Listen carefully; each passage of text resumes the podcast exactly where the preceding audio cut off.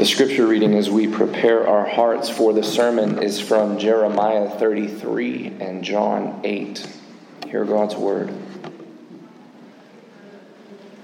Behold, the days are coming, declares the Lord, when I will fulfill the promise I made to the house of Israel and to the house of Judah. In those days and at that time, I will cause a righteous branch to spring up for David and he shall execute justice and righteousness in the land. In those days, Judah will be saved, and, is, and Jerusalem will dwell securely. And this is the name by which it will be called The Lord is our righteousness. Early in the morning, Jesus came again to the temple. All the people came to him, and he sat down and taught them. The scribes and the Pharisees brought a woman who had been caught in adultery, and placing her in the midst, they said to him, Teacher, this woman has been caught in the act of adultery. Now, in the law of Moses, now in the law, Moses commanded us to stone such women. So what do you say? This they said to test him, that they may have some charge to bring against him. Jesus bent down and wrote with his finger on the ground. And as they continued to ask him, he stood up and said to them, Let him who is without sin among you be the first to throw a stone at her. And once more he bent down and wrote on the ground. But when they heard it, they went away one by one, beginning with the older ones. And Jesus was left alone with the woman standing before him. Jesus stood up and said to her, Woman, where are they? Has no one condemned you? She said, No one, Lord. And Jesus said to her, Neither do I condemn you. Go, and from now on sin no more. Again, Jesus spoke to them, saying, I am the light of the world. Whoever follows me will not walk in darkness, but will have the light of life. Let's pray together.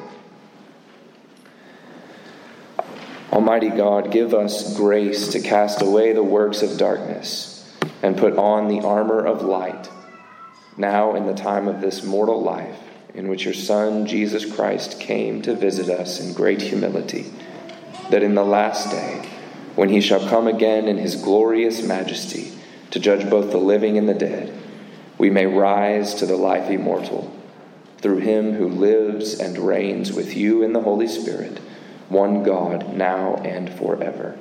Amen.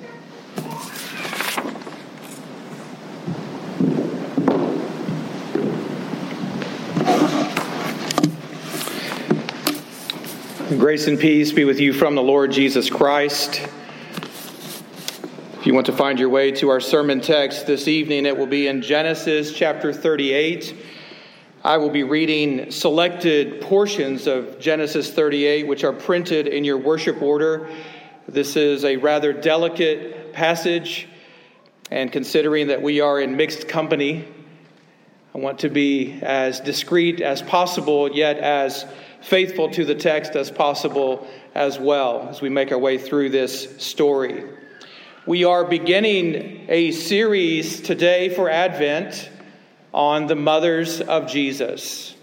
And when we talk about the mothers of Jesus, we are referring to the women who are mentioned in the genealogy found in Matthew 1.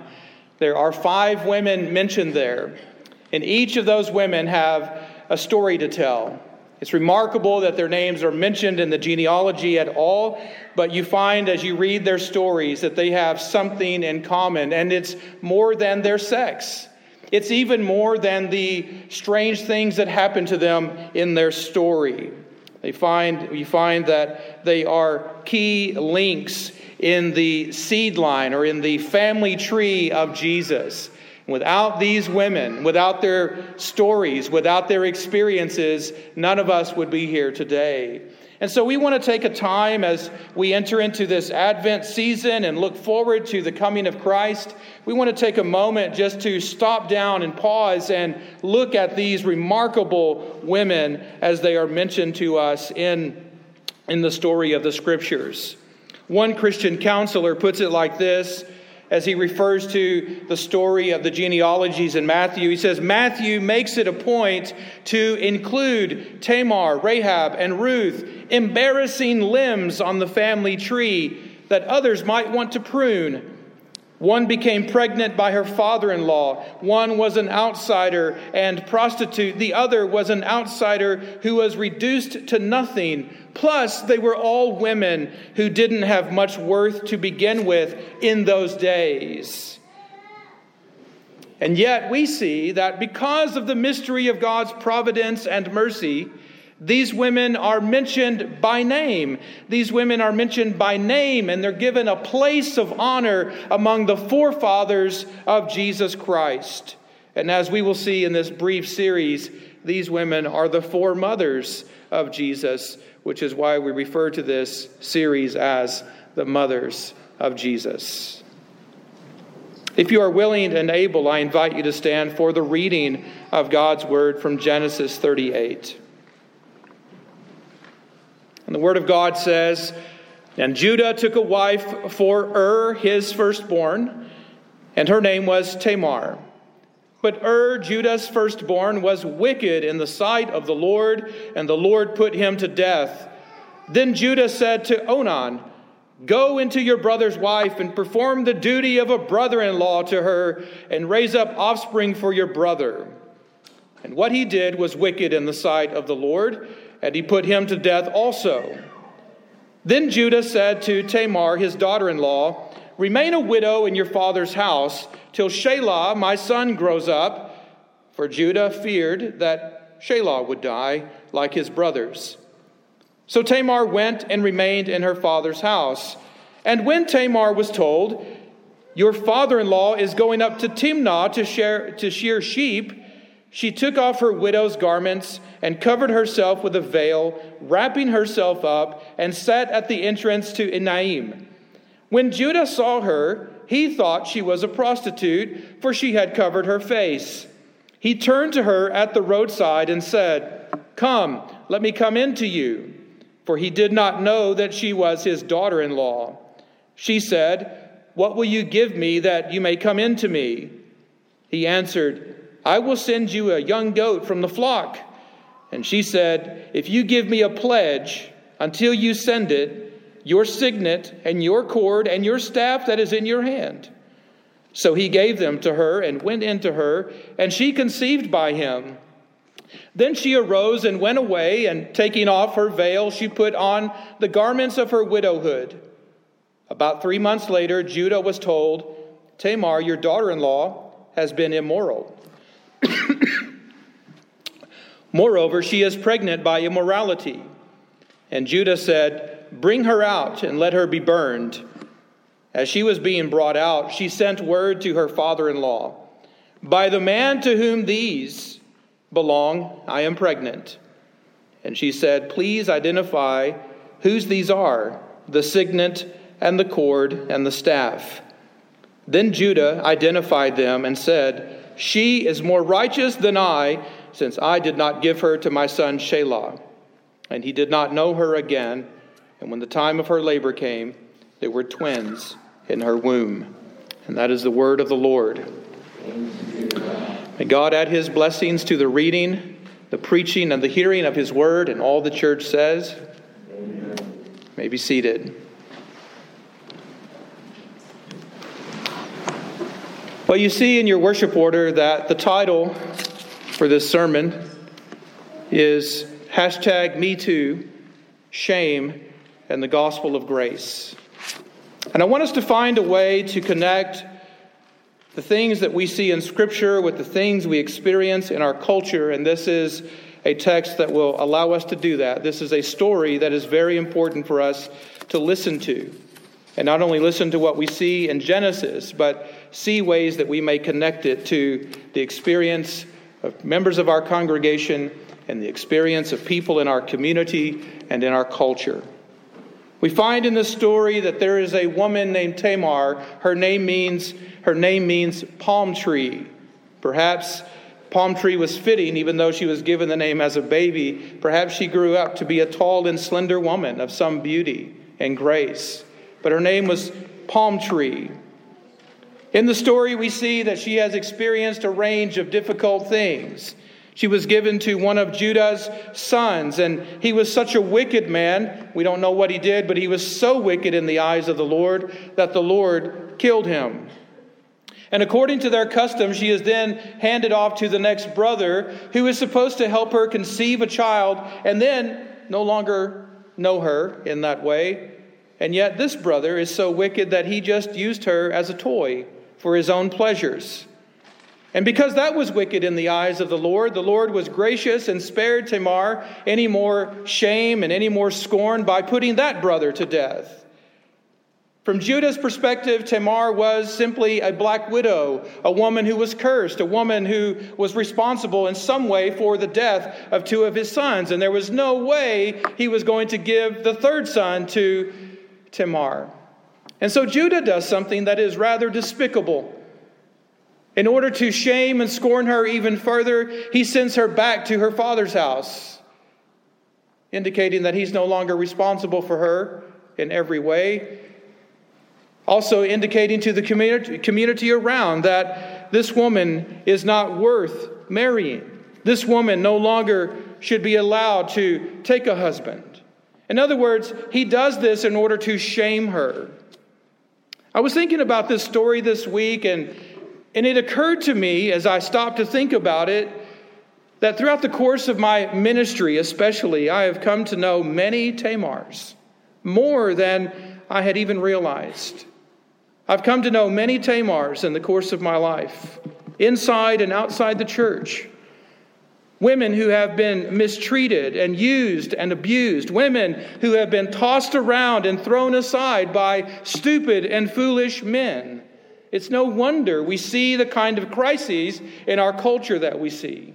It's no, long, it's no wonder that we hear women crying out for justice over ways they have been treated by men.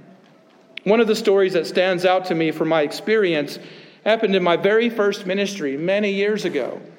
I was sitting in my office one day, and a woman came and knocked on the door, and I let her into the church. And as she stepped out of the sunlight into sort of the dark hallway of the church, and we adjusted our vision, I realized this woman had been beaten by someone. Her eyes were swollen, her lip was fat and cracked and bleeding. She had scratches and bruises on her, and all she asked was for a place to sit quietly and rest.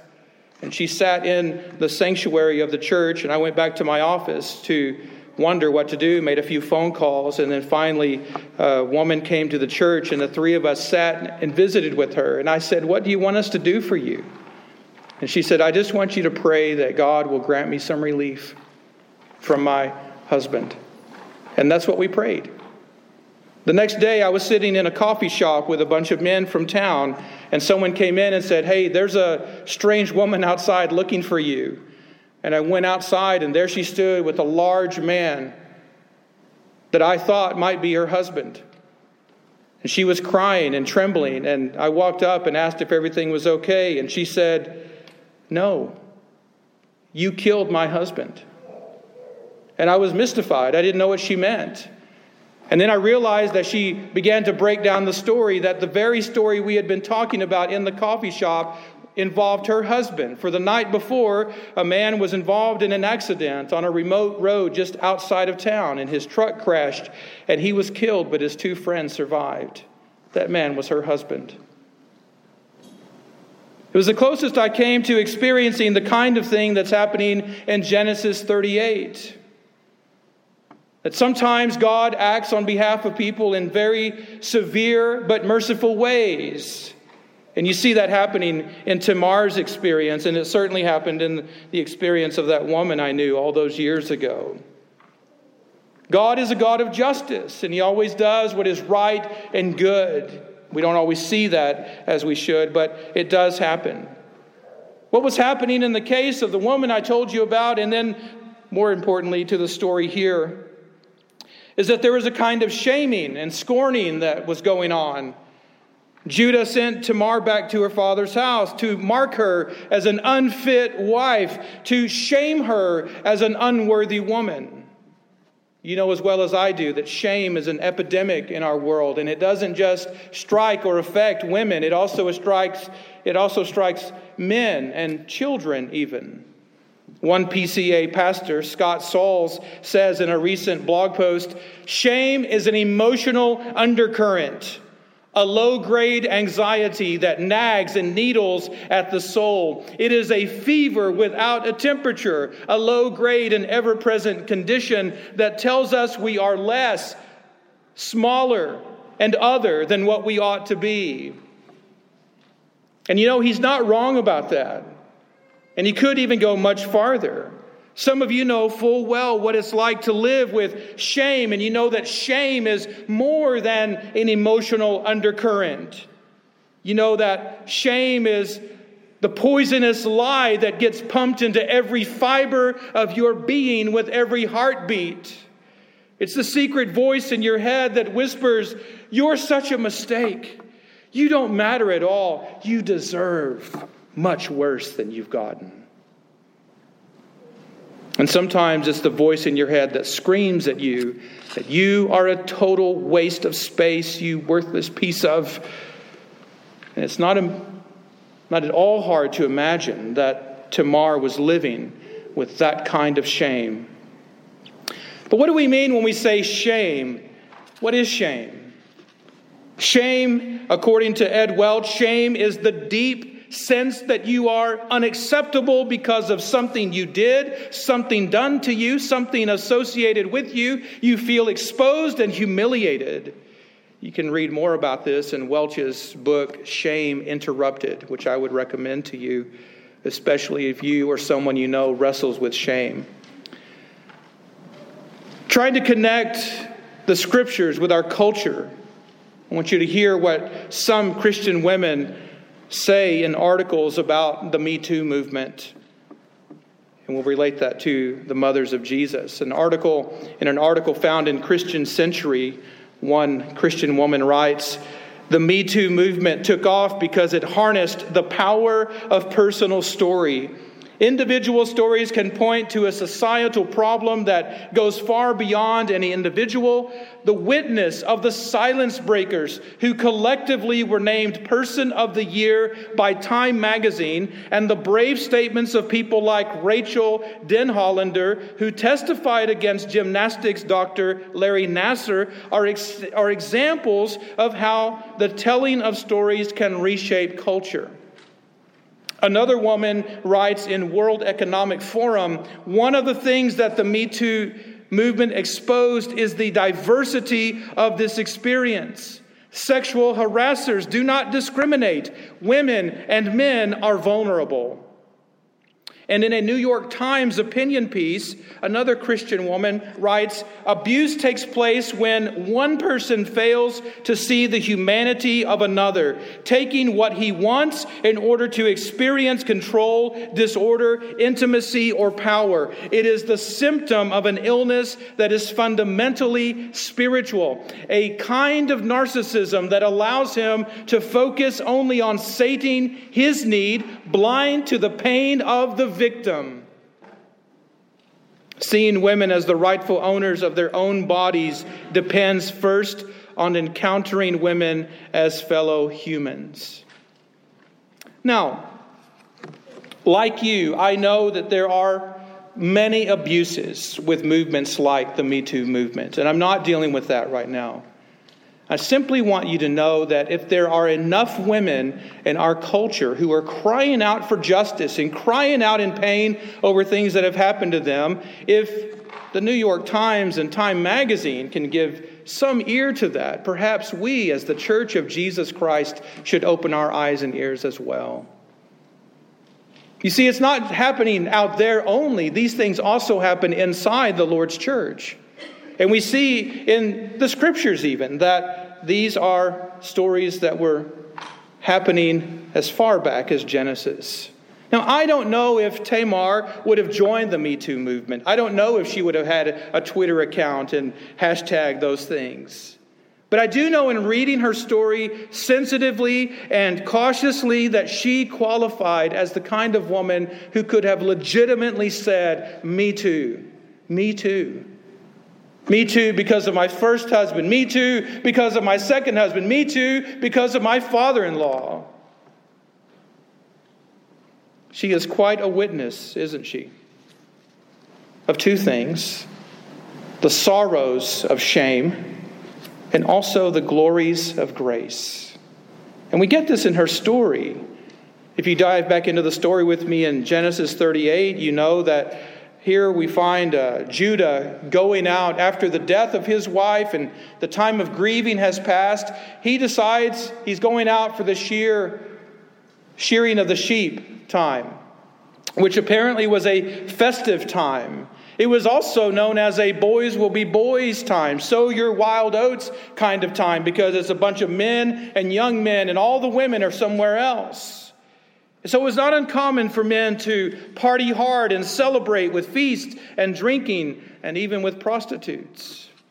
When you read that story again in Genesis 38 in your own time, you might pause for a moment and say, How did Tamar know where to be, how to dress, and what Judah would respond to. You get every indication that Tamar knew her father in law very well. There is a reason why she went to the road to the gates of that city and dressed the way she did at that time. There's a reason why she dressed in the color she did and wrapped herself the way she did. It's because she knew her man. She knew her father in law. She knew her target. She knew that this was not going to be a one off, out of the ordinary experience for Judah. He had a reputation, and she knew about his reputation. Scholars, in attempting to compliment Tamar, will say things like this if you read the commentaries that she was resourceful and that she was enterprising. I think they mean those to be compliments at least. But what it comes down to is Tamar took matters into her own hands. She had been cheated by her father in law. She realized he was never going to give her his third son. And that if Judah had anything to do with it, she was never, ever going to have any children. And this poses a problem, by the way. If you're reading the book of Genesis, from Genesis 1 forward, and you get to this point, and you see the way Judah is acting, you might get a little bit nervous. And here's why. Because in Genesis 3:15 God made a promise that he would send a savior to crush the serpent's head. And he would do that by the seed of the woman. And up to this point God has faithfully preserved that seed line.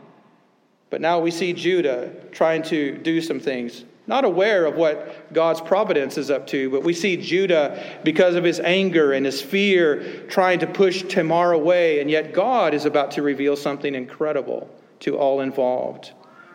I want to say a couple of things about the way Tamar is described here. In English, we use some very strong words, prostitute and, and worse. One Old Testament scholar, Von Rad, uh, explains this. I want to share this with you. It might help you understand what's going on. He points to the details of her clothing and her veil to indicate that Tamar did not play the role of a stereotypical streetwalker. There's something else happening here that she played the part of a cult mistress, a well to do married woman who is permitted by the laws of the land to sell herself to other men for religious purposes.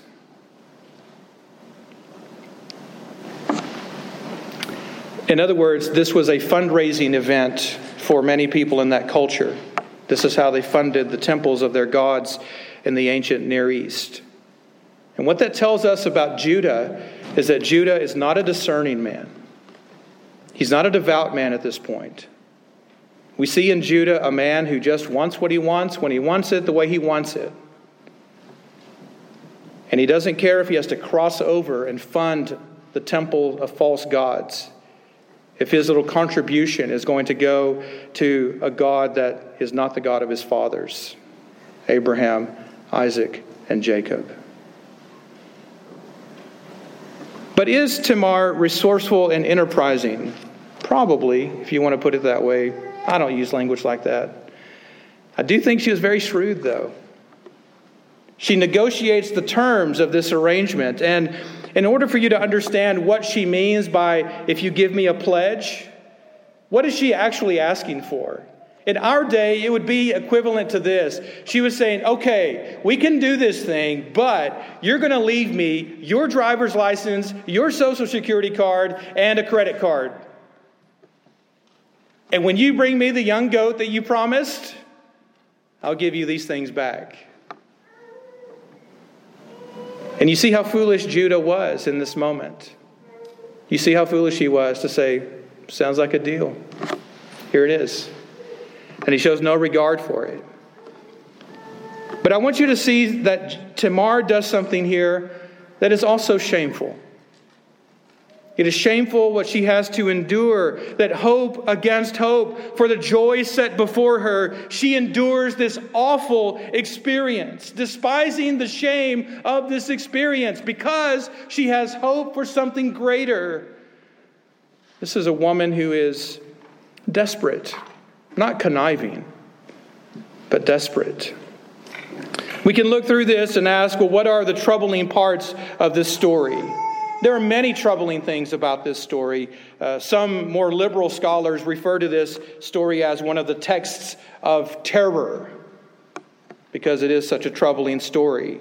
Not only do you have the mixed marriage between a covenant member and a non covenant member in Judah with his Canaanite wife, but then you go on beyond that and you have these wicked sons of Judah who are so wicked that God puts them to death. And then you see Tamar, this innocent victim in the story, suffering all kinds of sexual abuse and social shaming. These are the troubling aspects of the story, and perhaps there are others as well. But there is a comforting part of the story that you should see. And it's easy to lose in the midst of all that's happening here, but you see that God intervenes in Tamar's life. He inter- intervenes and acts in her favor, not on just one occasion, but on many occasions. You see God working quietly and silently behind the scenes, rescuing her from abusive men and rewarding her in the end with two sons. It's only in retrospect that we see that what God was doing was for his glory and for the good of Tamar.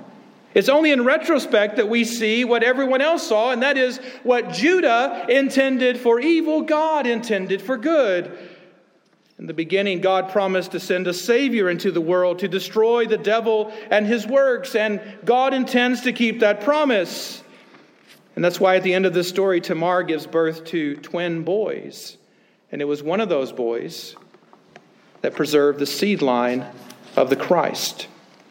If you go back to Matthew 1, you would read that her son Perez fathered Hezron, and Hezron fathered Ram, and Ram fathered Amminadab, and Amminadab fathered Nahshon, and Nahshon fathered Salmon by Rahab, whom you will meet soon. Salmon fathered Boaz, and Boaz fathered Obed by Ruth, whom you will also meet soon. Obed fathered Jesse, and Jesse fathered David, and David fathered Solomon by Uriah's wife, Bathsheba, whom you will also meet in this series.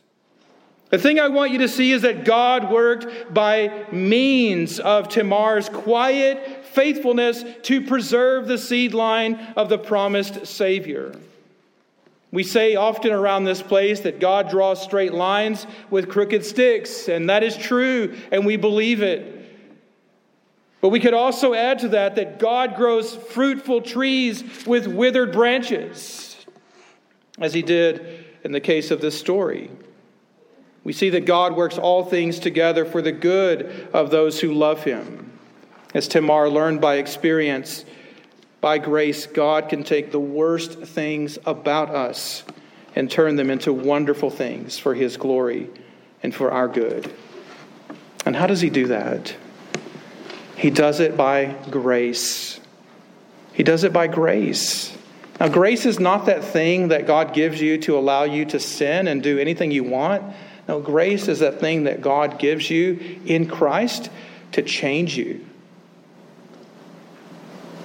Grace takes the blame, grace covers the shame, grace removes the stain.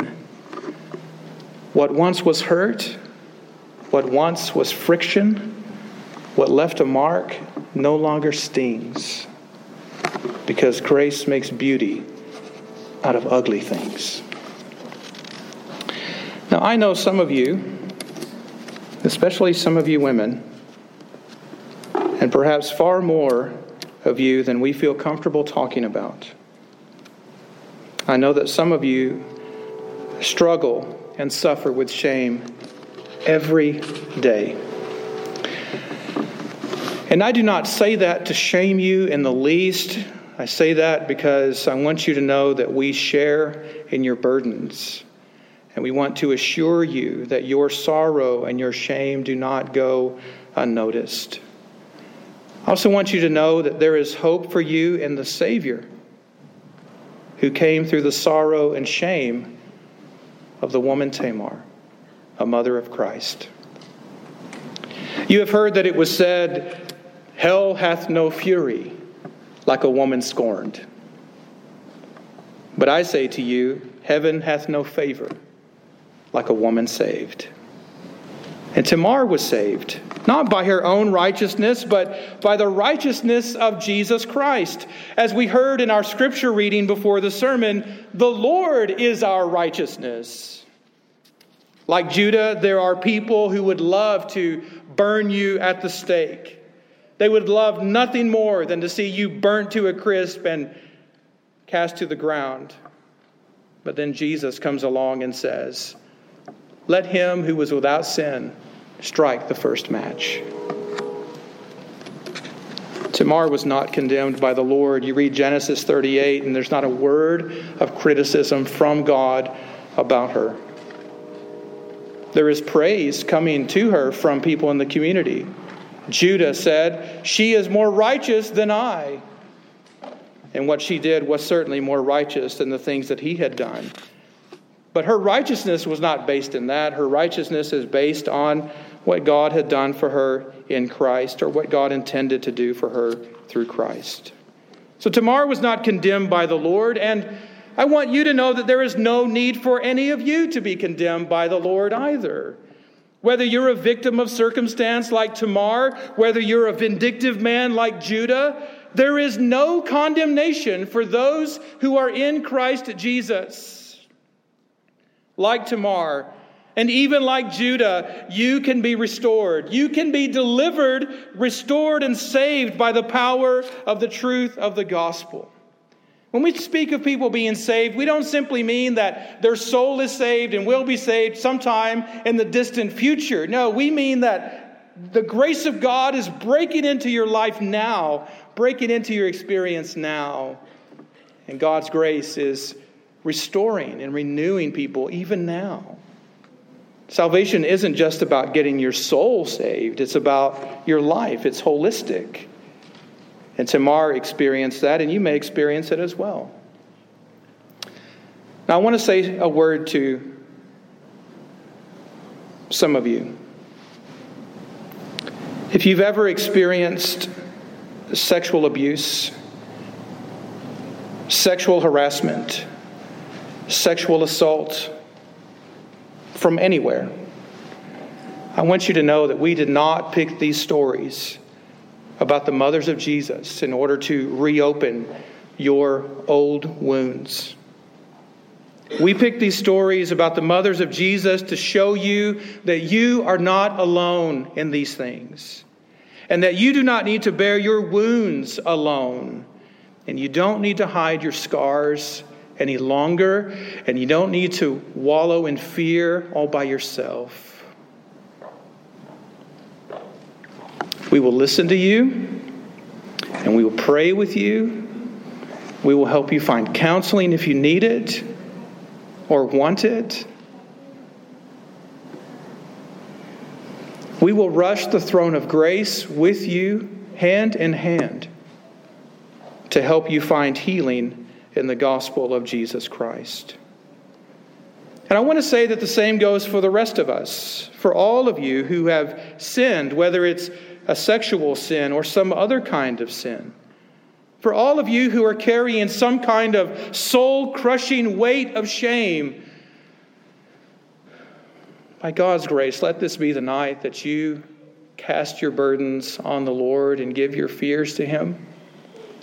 Let this be the night that you find liberty in the gospel of grace, where your shame can be broken away from your heart It's our hope and prayer that God might use these stories, beginning with Tamar and moving forward, but use these stories to remind you of Jesus Christ and all that he has done to heal you of your wounds. For by his wounds we are healed. Scott Sauls expresses so beautifully, when Jesus let himself be stripped naked, spit upon, taunted, rejected, and made nothing on the cross, when Jesus, the perfect one who had done nothing to be ashamed of, surrendered to the ruthless, relentless shaming and bullying that led to our redemption and healing, he neutered our shame and stripped shame of its power. He's simply echoing the gospel of grace, which says, that hope does not put us to shame because God's love has been poured into our hearts through the Holy Spirit who has been given to us. For no one who believes in him will be put to shame. So, what does Tamar have to do with Me Too and shame and the gospel of grace in you? Well, hopefully by now you see that it has everything to do with you. And where do you find healing? Where do you find hope? You find it in the person and work of Jesus Christ. Let us go to him together. Let us find healing in Christ together. Let us pray. Lighten our darkness, we ask you, O Lord, by your great mercy defend us from all perils and dangers of the world the flesh, and the devil. And grant us the grace to turn back to you again and again as often as we turn away.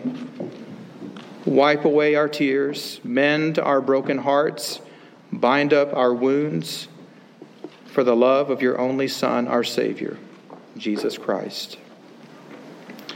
Oh God, I pray for the women of our congregation especially and especially for those who have confided in some of us the sorrows and shame that they have experienced, the scorn that they have received in their life on the earth. We give you the praise and glory for the salvation that they are now receiving and experiencing from the Lord Jesus Christ. We thank you for his healing mercies, his tender care of our sisters. We thank you for the power of the gospel to change lives and to rewrite stories. We thank you for the hope that you have extended to us in the person of Christ. Oh, Father, it is my prayer that the Spirit of Christ will descend afresh and anew on these, our sisters, who still feel the burden and weight of shame and guilt, not always for things they have done, but for things that were done to them by others. And I pray that you will grant them relief from those burdens tonight. I pray, O oh God, in your tender mercies, that you will take away this unnecessary and unmerited shame and grief from them, that they may rest in the promises of the Lord Jesus. We know that the world is full of women like Tamar, and sadly, there are women like Tamar in our churches as well. I pray that you will bless each and every one of them for their quiet faithfulness and devotion to you, and that just as you showed mercy and grace to that godly woman, I pray you will do the same for our sisters and our mothers and our wives and our daughters and our friends in a culture that has gone crazy. Oh God, we pray you hear us as we cry out, The Lord is our righteousness. And I pray that he will be the righteousness of all for whom we have prayed this evening. In the name of Jesus, our Lord. Amen.